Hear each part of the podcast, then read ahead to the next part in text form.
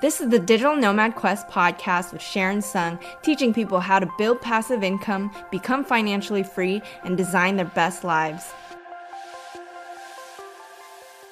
So, you guys might already know this, but success in investing isn't guaranteed. In fact, many studies have basically said that 80 to 90% of investors end up losing money, and many of these failures can be attributed to a lot of very common investing mistakes. So, today I want to dive into some of the worst investing mistakes that you could make and how you can avoid them. This is going to be about investing in general, it's not just about stocks, it can be in real estate too. So, I'm going to talk about it in different scenarios. So, first, mistake one is neglecting diversification. Diversification is fundamental. It basically involves spreading your investments across different asset classes to reduce risk. So if one section of your portfolio isn't doing well, maybe another part is going to do better. So then it kind of balances itself out. But a lot of investors fall into the trap of trying to maximize their gains by putting all their money into just one asset. Now, there are going to be some people who do really well by doing that, but for many others, it's not a very good idea. So, what I like to do, for example, is I invest invest in real estate, but also in stocks, ETFs, index funds. I even have a little bit in crypto and I have a high yield savings account. So I have many different investment types. Even within real estate, I invest in different markets. So I have properties in Texas, California, Florida, and Georgia. If one market isn't doing as well, maybe another one's gonna do better and it kind of balances itself out. This is a random story. I remember I was at this crypto event and this one investor was putting all his money into this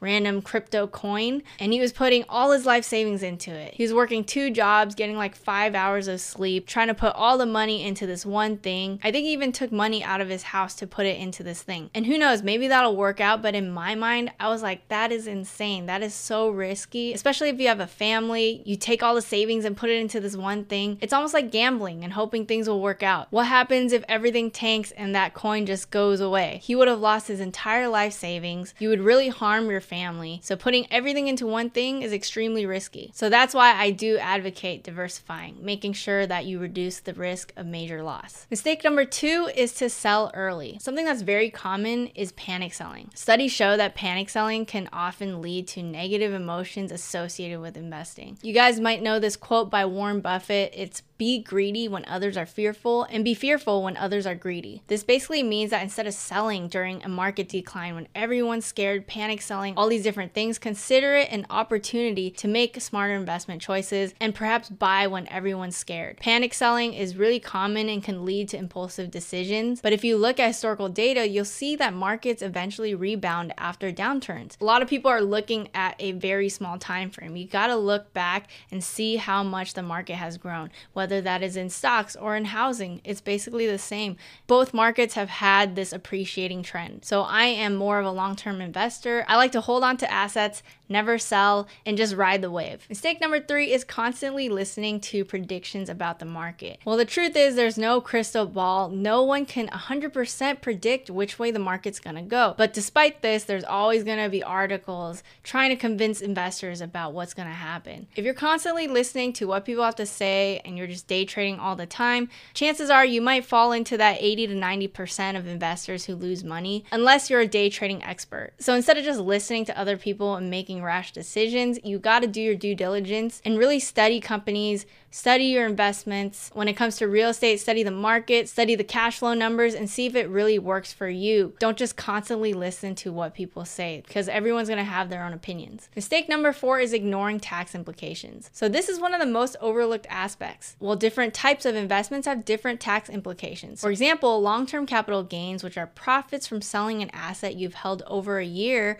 are taxed at a lower rate than short term gains. So understand that if you're constantly selling stocks, you are going to be subject to capital gains taxes. Same thing with real estate. If you're flipping homes, you're going to pay capital gains on those properties. So maybe you want to hold on to them long term and perhaps not even sell them. Real estate also has tax benefits that you want to learn, and Roth IRAs have tax rules that you might want to take advantage of. So you got to learn these different tax strategies so that you can make the most out of your investment. Understanding these different things is going to affect your net returns. It's not about how how much you make, but it's also about how much you keep after those taxes. So it's very important to study these things and possibly consult with a tax professional. Mistake number five is trying to time the market. This is basically related to the predictions point to the panic selling point. And usually what happens is you end up selling at the bottom and buying at the top. So here's another quote by Warren Buffett. It mentions if you aren't willing to own a stock for 10 years, don't even think about owning it for 10 minutes. That's why I advocate long term investing, where you're investing in strong companies